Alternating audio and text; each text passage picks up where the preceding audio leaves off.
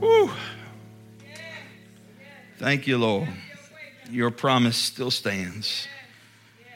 Thank you for your faithfulness, God. What if He wasn't faithful? Wow. We'd be in trouble. We've been talking about purpose. You know, um,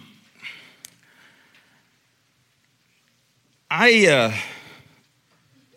I wonder. I don't even know what I'm going to say.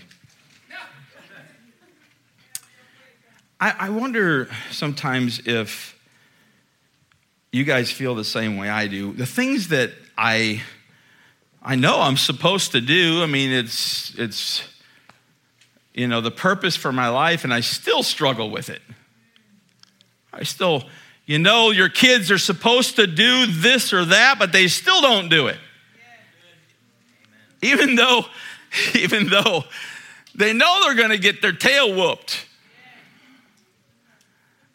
they still don't do it. Purpose. I, I just feel like sometimes, you know, uh, this is me, but if I'm not doing something, now listen, I'm not talking about when I'm relaxing at home watching some binging on the Netflix or something like that. I'm not talking about that, all right? That's when you got to veg your mind or whatever. I get that, all right? But I'm talking about in general the things that we're doing in life. I feel like I got to add value. I feel like in the end, I'm doing something that I, that's, that's purposeful. Anybody else feel like that? It's like I'm wasting my time if I do anything else. That's it. That's it. What we've been talking about is purpose. Each week we've been unveiling one more of God's purposes for, for our life, for your life, and we've learned that God has a plan for your life. He's had a plan for your life before you existed. Um, we've learned that through this series that God has a plan for your life, and we said that He's got a plan, and I don't want to get to the end of my life and realize I didn't even do what I was made to do. What what he, what he purposed for me to do in my life, what, what I was born to do, what I was placed on this earth to do. I don't want to get to that point. So we want to make sure that we're absolutely sure that everyone knows what God wants them to do, or we could say what their purpose is in life. So the first couple weeks, we asked the big question, what's the most important purposes of our life? And so we just looked at what Jesus said. We just said, hey, what Jesus say? And, and so Jesus tells us, we, we went through this, he tells us to put me first. I'm the first, put me first in your life. Uh, love me above everything else. And so we called that worship God. And then we also said the next week was, and to love people. And not to just love people, but to love people as yourself. In the next couple of weeks, we, we searched the scripture and we saw that Jesus gave us, everybody say all he gave us all a mission. He, he, you could say it this way, he activated a mission. And so we started to break down that mission over the last couple weeks. And so today is our third and final week of this series. Everybody say, boo. boo. That's too loud. All right. We learned that this building that we're sitting or standing in here today is not really the bridge, didn't we? We said that it's you and I, it's the people who make up what we call the bridge. So with each week we've been unveiling your personal your personal purpose, but it's also see the purpose of the bridge because we are the bridge. Our purpose is to worship God, to love people, and to activate a mission. You're to see our purpose in everything, hopefully, everything we do. Otherwise, what do we feel like we're doing? We're wasting our time if we're not doing things on purpose. Uh, we're going to see this in everything that we everything that we send out, everything that we print out. Uh, uh, uh we are going to organize this church around the purpose. We're going to structure our ministries around his purposes for our lives. We're going to fund and activate and, and, and, all the activities around our purpose. Everything that we do is an attempt, an attempt to fulfill our purpose, and therefore to help you fulfill your purpose. So, my title today is Activate your mission. Activate your mission. It's about time, don't you think, that we active, you activate your mission? I mean, the, God's telling us what to do here, and we, you know we pray and we we read His Word, and it tells us what to do. I was talking, I was thinking about the voice of the Lord. And, and sometimes we can say things or we can sing things, and it's not really, you know, feel the weight of it as much. And I was reading something in Isaiah 66, verse 2, that really it changed the way i am going to read scripture from now on. It changed the way I'm going to read God's word. It says, My hands, whose hands? God's. He says, My hands, listen close to this one, have made both heaven and earth. My hands. They and everything in them are mine. God said, They're mine. He says, I, the Lord, have spoken.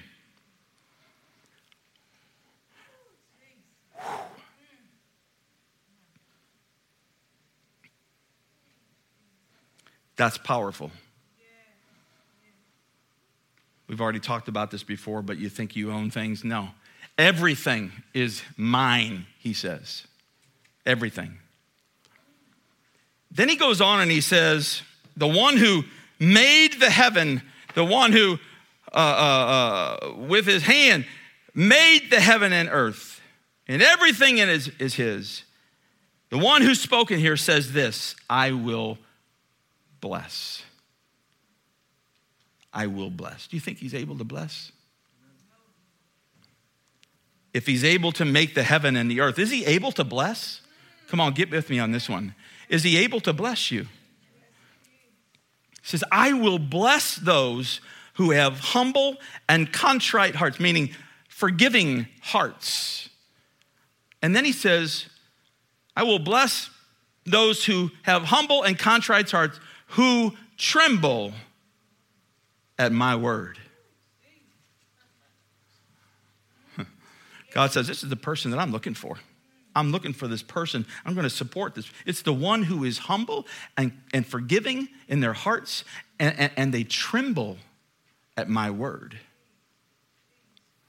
And I began to think about this, this voice, this, his word, and what, what would it be like? What, what, is it, what would be like this morning from, from God's perspective? He's looking for the person whose heart, who hears his, his voice and he trembles. What would it be like? Can you, can you just imagine that here this morning? What would it be like if we trembled at his word here today? I'm giving you his word. What would it be like if we trembled at his word? Just imagine that in your mind. That kind of power, that kind of uh, respect, that kind of love, that, that awe. That would be more than, I got to tell you, more than just a deep you know, service, a deep, you know, feeling or deep study, uh, or people going out here say, wow, that was really awesome. That was really moving. That was, that was so convicting, Steve. Man, I, I need to change because of that. I mean, what would it be like to tremble at his word? And the first thing that I think about when I think about this is, well, I hear it, I'm gonna do it. I'm going to do his word. I mean, that, that's what it means when you tremble at someone's word. He asks you to do something, you just do it. You do it. Listen, I got to tell you, I don't, I know it's that we, we don't hear enough of his word. I know that. There are, I, I don't think that that's our problem in, in the churches these days. It's not, um, you know, hearing enough sermons. Um, I mean, some of you, I'm guilty, listen and watch podcasts and YouTube sermons on a daily basis. Um, guys, we've never had more sermons uh, um, or access to sermons in the history of the world than we have today. We are overloaded and with brilliant, brilliant people explaining the Word of God to us, and some of them are so convicting. And yet, what's our problem? What don't, what, we don't have enough of it? Is that what is going on? sermons, or we just haven't heard the right one yet. Maybe here this morning, this sermon here today. No, it's this, it's an attitude that says, I don't really even need another sermon. I just hear his word and I tremble at his word and I go do it. Things were just so literal in the Bible days. You know, today we make everything so vague and maybe even just over spiritualize it just a little bit. But it's simple. It's very simple. You just look at his word and you do what he says. He says something, and I don't dare disobey. I don't dare put it off until sometime later. It's just God told me to do this. I need to, whatever I read in His Word, okay, I'm to go do it. When Jesus told His disciples, follow me, it was, it was literally, right? It was literally, right? They, they, they, come follow me. It's, it didn't mean, you know, follow me in your heart, you know. hey, follow me, you follow me. It wasn't they just started feeling, you know, convicted or, or started crying. No, they, they just followed him. They followed him. He goes, Follow me, I'll make you fishers of men. And now some of these people, when they when Jesus said that, follow me, they go, Okay, well, one second, one second, I, I gotta go say goodbye to my family. And Jesus said, Whoa, wait a minute. Jesus said, Follow me. What does it mean to tremble at his word? When, when the Son of God says, Follow me, that means I don't have time to say goodbye to my wife. I, I tremble at his word. Not even, let me go, the Bible says, let me go bury the dead. No, Jesus said, no, let the, bury, let the dead bury themselves. Tremble at my word and follow me. It's what he said to the rich young ruler, if you remember that story when he asked this rich young dude, had everything. He says, What, what, what do I need to inherit eternal life? What, what is it? That's a good question, isn't it? That's a question. Don't we all have that question? What, what do I need to inherit eternal life? Jesus said, Sell all of your possessions. This is a rich guy. Sell all your possessions, give the money to the poor, and then come what? Follow me. Follow me. And what did the rich young ruler do? The Bible says he walked away, but he walked away sad. He walked away sad. He walked away sad, and Jesus said, Oh man, gosh, it's hard for guys like that. You know, we preach today the word of God and, and, and we walk out and, and, you're sad sometimes or you're convicted sometimes. And, we think to ourselves, oh man, that wrecked me, dude. I mean, that was, that was, uh, you hit me square, Steve, on that one. That, that was a great Sunday. That wasn't a great Sunday. When you, when you walk out of here convicted and you walk out of here sad, you think Jesus, you know, said to, about that guy, he said, oh, yes, he walked away convicted. He walked away sad. No, Jesus goes, oh man, it's, it's hard for guys, those rich guys, to enter the kingdom of heaven. They got all that stuff and then let go of it and, and really hear my voice and follow me and do whatever I say and tremble at my word. It's so hard for guys like that. He said, man, it'd be harder. He looks over and he sees this camel. He said, it'd be harder for me to grab that camel and put him through the eye of a needle, which is a little opening in Israel. And the disciples say, Well, if he can't go, then, then how, how, how can we be saved? And let me stop there just for a moment in case some of you are thinking, well, whew, this is one time I'm glad I'm not rich. How many say amen?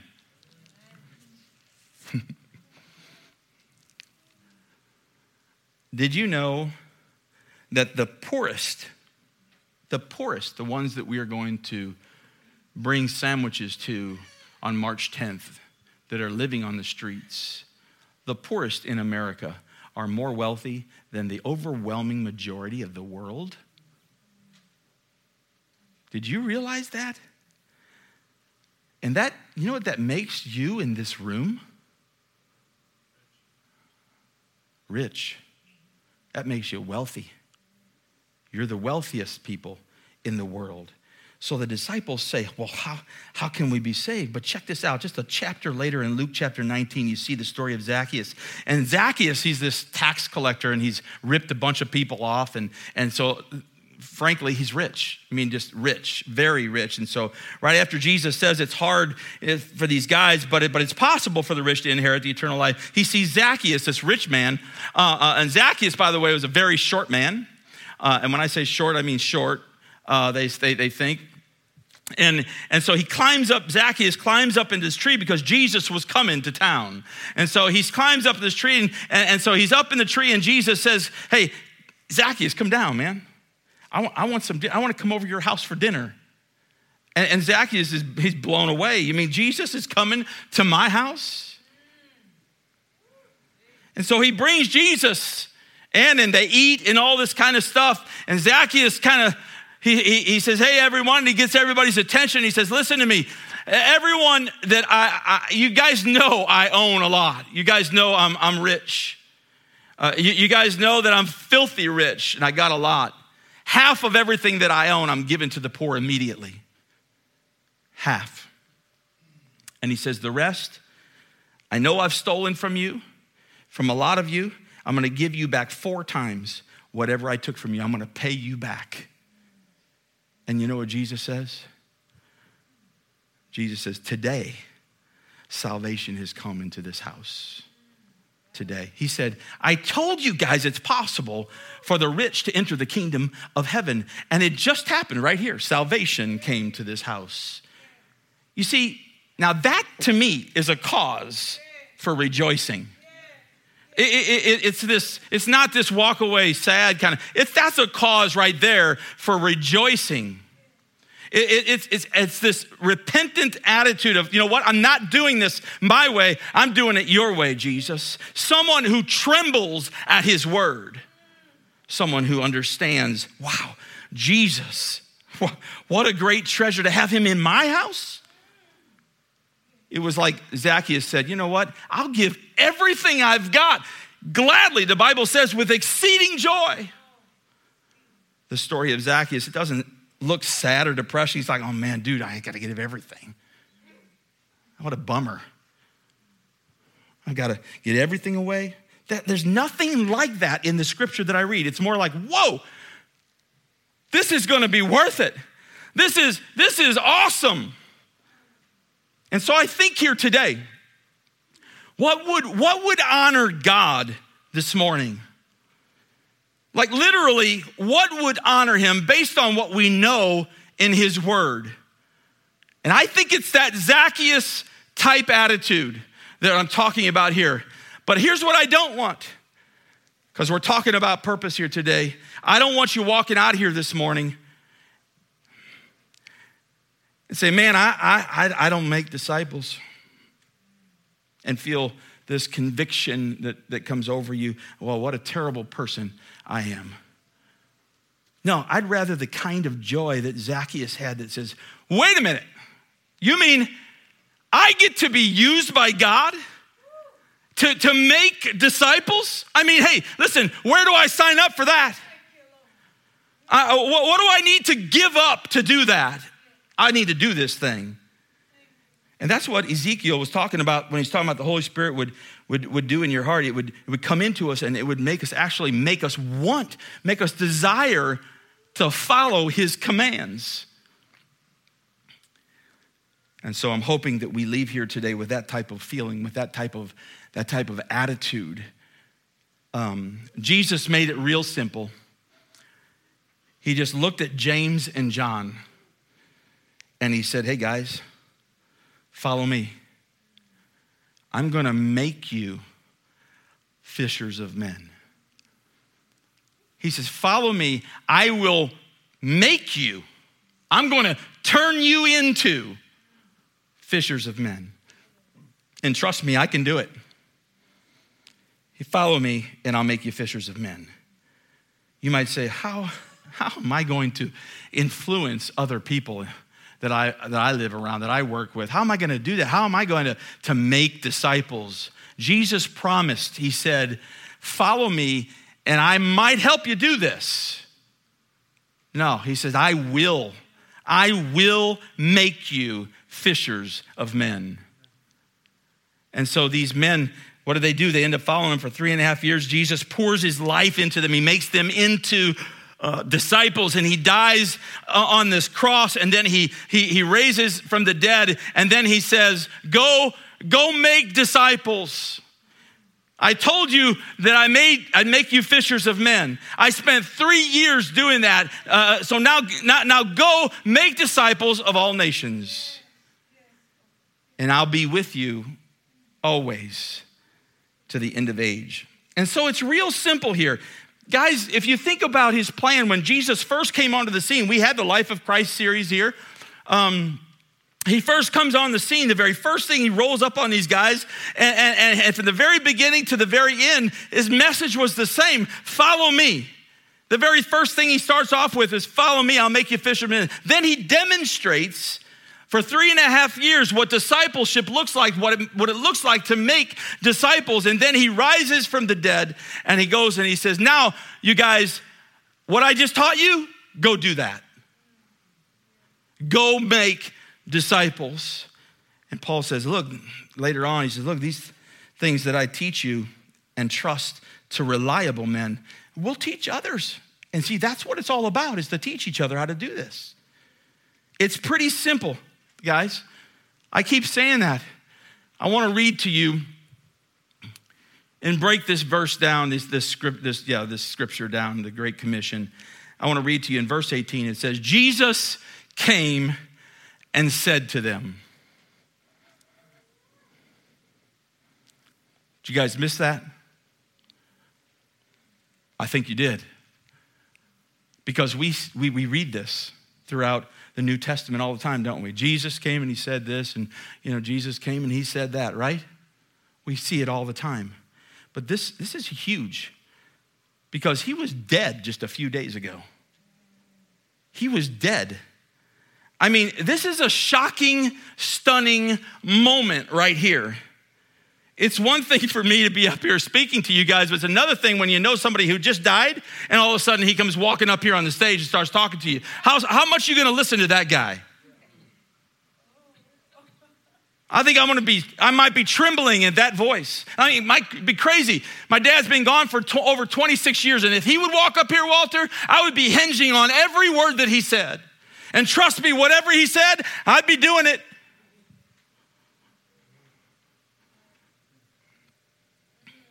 I'd be hinged on everything that he said. And so here's someone that they saw him die. They, they, they watched him die. They actually they saw him buried. And now he walks out in front of them like on stage and he says, All authority in heaven and earth has been given to me. he goes, Every ounce of authority. Think about that statement just for a minute. A man rises from the dead and says, Every ounce of authority in heaven and earth is right here. And I'm gonna tell you something, all eyes are on that dude. I mean, I don't care what your mom says. I don't care what the president says. I don't care what the king says or the kings, or I don't care what the police say. I don't care what anybody else says. All eyes are right there. I'm looking, I'm not looking anywhere else. I'm not thinking about what I'm having for lunch that day. I'm not, I'm not worried about my schedule for this next. Every ounce of authority in heaven, an angel could pop on your, on your shoulder and say, Hey, Steve, I want you to do this. Forget him. Forget him. Because I just rose from the dead. Every ounce of authority is right here. Man, you talk about an intro to a statement a man rises from the dead and says, I have every ounce of authority that exists. Therefore, wow, what's he going to say? What's so important? Whatever he's about to say, if he said, eat a whole cheesecake from Cheesecake Factory, I'd do it. If he said, eat a whole carrot cake from Cheese Factory, I would do it. Lord, just please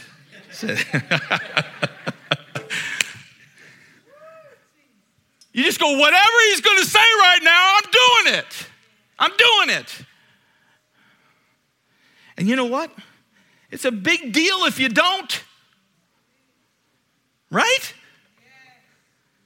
For those of you who are in school, your teacher gives you an, an assignment. It's a big deal not to do it. Oh, here's a book for you to read. I need you, to, after you read this book, I need you to write this thing. You know, um, nah, I'm, I'm good. Or, or, or, your boss at work, you know, gives you an assignment and says, hey, get this done by the end of the week, Steve. Nah, yeah, nah. Like, like that's a big deal, isn't it?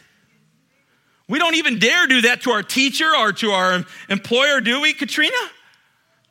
The teacher?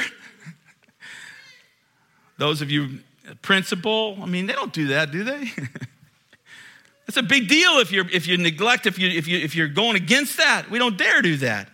Now you have the Son of God risen from the dead and saying, I have every ounce of authority right now, and, and, and I'm about to tell you something. So we need to tremble at his word. So whatever he says, I don't dare disregard it. He rose from the dead in every ounce of authority. I don't have to question anything. I don't have to ask anyone else's opinion, what they have to, what they want to say about my life or whatever, because all authority is right here in front of us. And it's all, and I got to listen to this. And so here's what he says in his statement in verse 19. He says, For all this buildup, he says, Go therefore and make disciples of all nations. Go therefore. What's he talking about here? It's pretty simple. But you know what? It's something that people try to weave around, they try to get around it, they try to do everything they can not to have to do it. Isn't it? Am I telling the truth?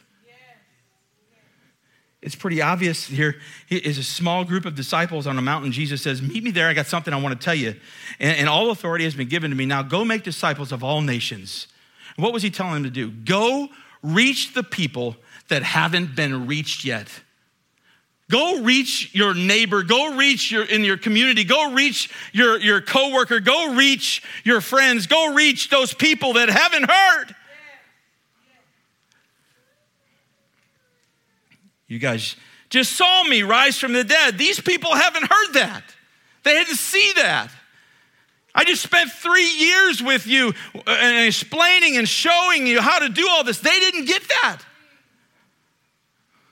I mean, isn't it obvious right here that when Jesus told them to go make disciples of all nations, in this particular situation, he wasn't telling them, okay, I want you guys to kind of all gather up into small groups gather up into small groups and meet me on here on this mountain and we're gonna we're gonna pull together and we're gonna disciple each other that's not the great commission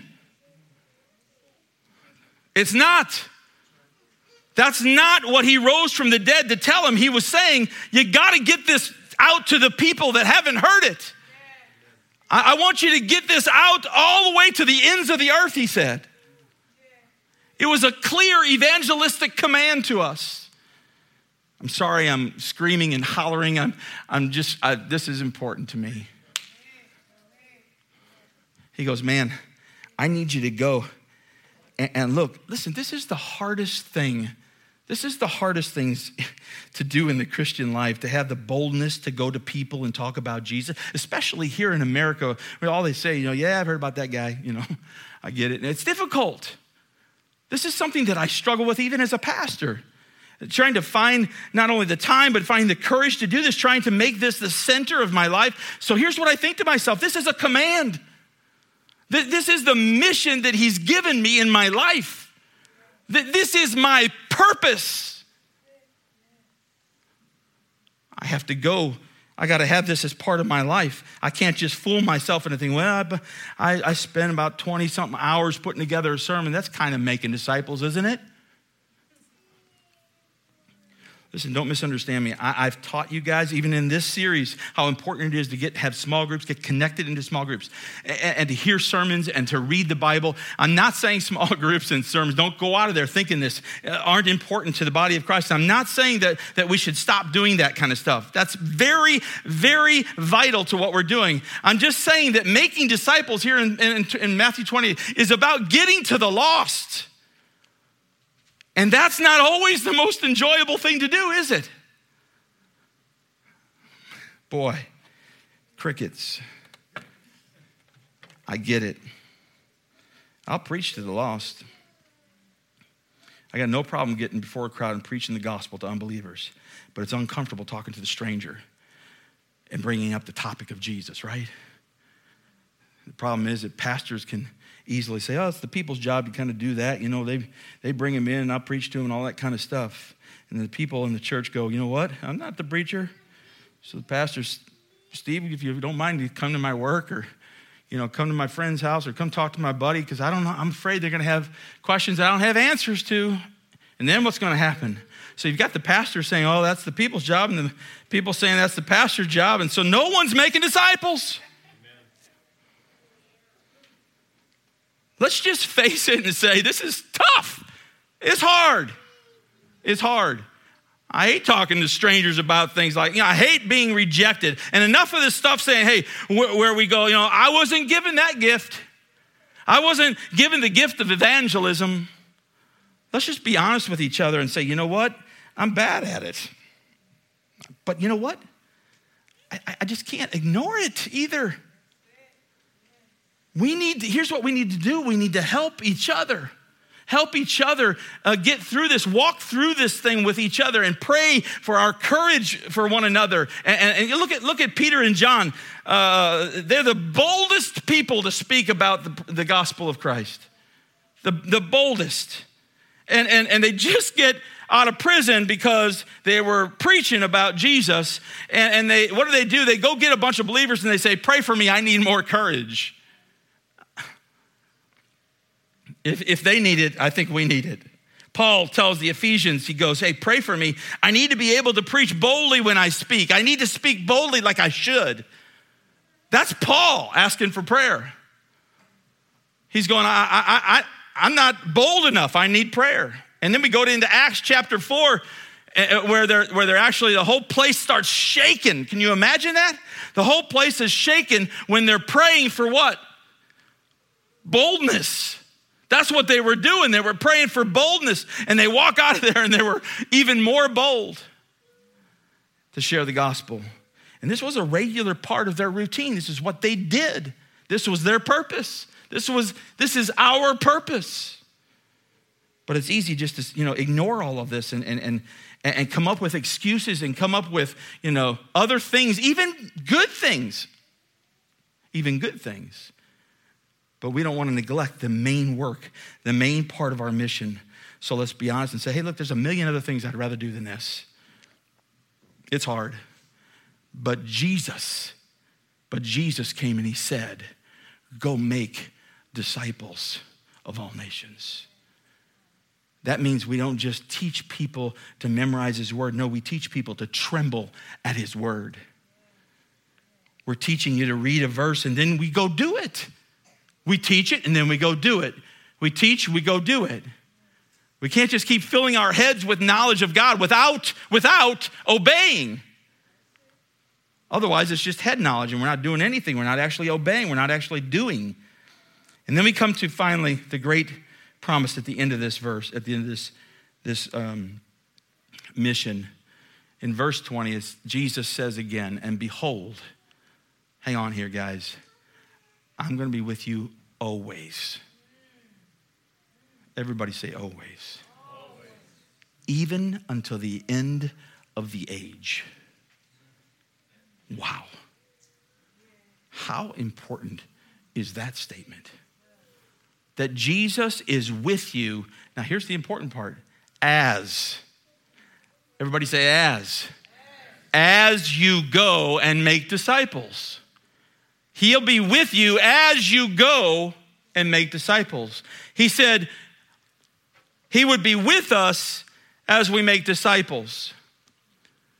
Now, we've talked about this before. Many of us, we come to the bridge so that we can what? We can worship God and, and have this great feeling, uh, feel Him here at the service like we did today, feel Him be with us.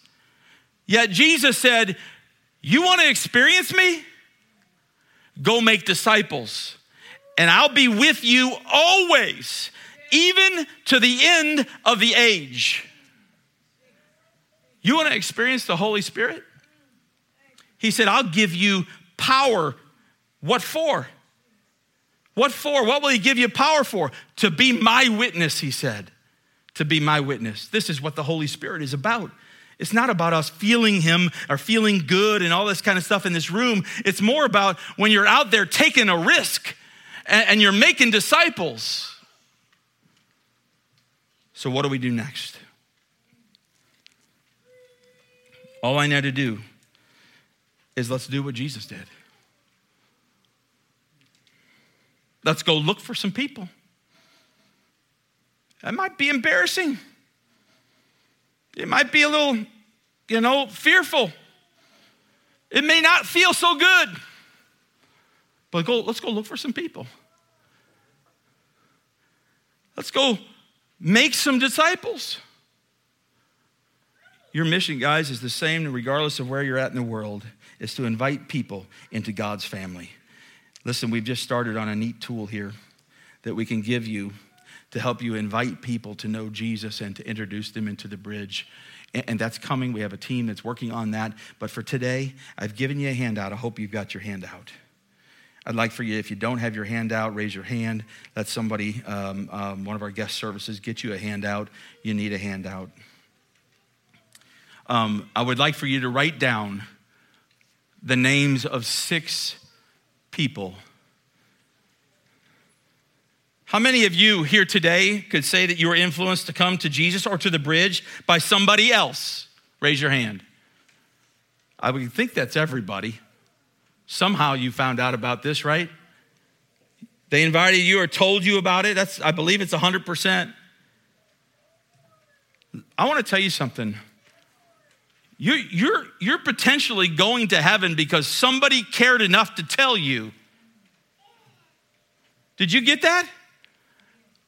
Somebody cared enough, they got over themselves enough to share with you. They cared about you enough to step beyond that and ask you and invite you. And I want to ask you something. Who have you cared enough to tell? Who are you taking to heaven with you? If you just have, you know, listen, if you just have this vague idea uh, in your mind of these people and everything, you're not going to get, you, it's not going to happen. You need to get specific. I want you to write down the names of six people that you want to take to heaven with you. They may be your friends, they may be your family, they may be your coworkers, whatever. They're, they're people that you care about, they're people that you, you, you can invite to church and you can share the good news with. Keep this thing with you. When you write it down, keep it with you. Laminate it, do whatever you got to do to keep it in your pocket, keep, some, keep it with you in your purse, whatever. I bet you probably know some people.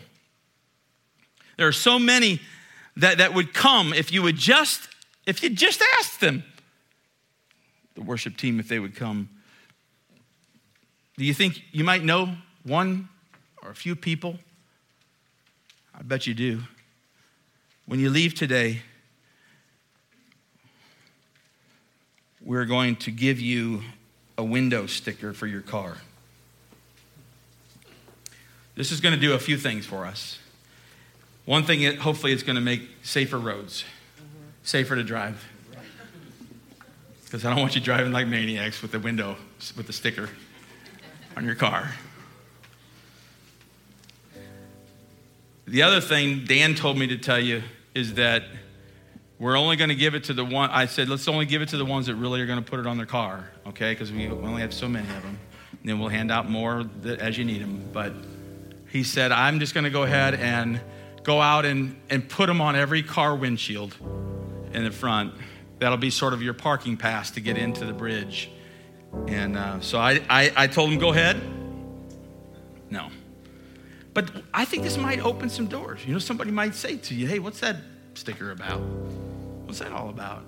Maybe it, something that you can, it opens a door for you to invite somebody to the church. The world is far more ready for an invitation than we are ready to invite. And I gave you six, six names, six spaces for six names, and I'll tell you why. Because I'm going to start a new series next week that I believe God has been dealing with me about. I believe He's been working on me, not for me. Well, everything's for me, but I feel like it's for, for, for, for the bridge. He's placed it on my heart, and I want you to bring an unchurched friend to the bridge. Each of the next several weeks between now and Easter. In the series, I'm going to call this to be at large, meaning free, just broken out, broken out. And we're going to look at how to break free from what's out of control. Man, isn't this world this week? This world is out of control with anger. I'm going to talk about procrastination. I'm going to talk about competition. I'm going to talk about probably addiction. I'm going to talk about some of these things. Do you know anybody that might need to break away from that life and want to be at large? Free? Write down their names here and pray and say, you know, God, give me the opportunity to invite them. I want you to invite a friend to each of these services. Call them, text them, buy them dinner, whatever you got to do. Get them here.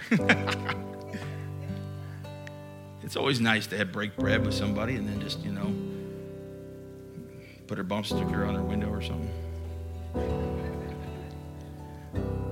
For the next several weeks, I want you to invite these friends to come be with you. You know what? Eternity, eternity is in the balance here. If every one of you would invite one and they all came, we'd double the number of people that we introduced Jesus to and share the gospel to. And before long, we'd make a dent in this city. Now, you can sit on the sidelines and do nothing and wait this one out. It's your will. You can do it. Or you can get involved.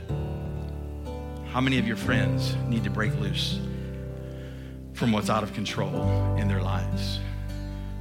And really, guys, you know, we're not guaranteed another week. I'm saying bring them next week. We're not guaranteed that. We're not guaranteed that. We're not guaranteed next month.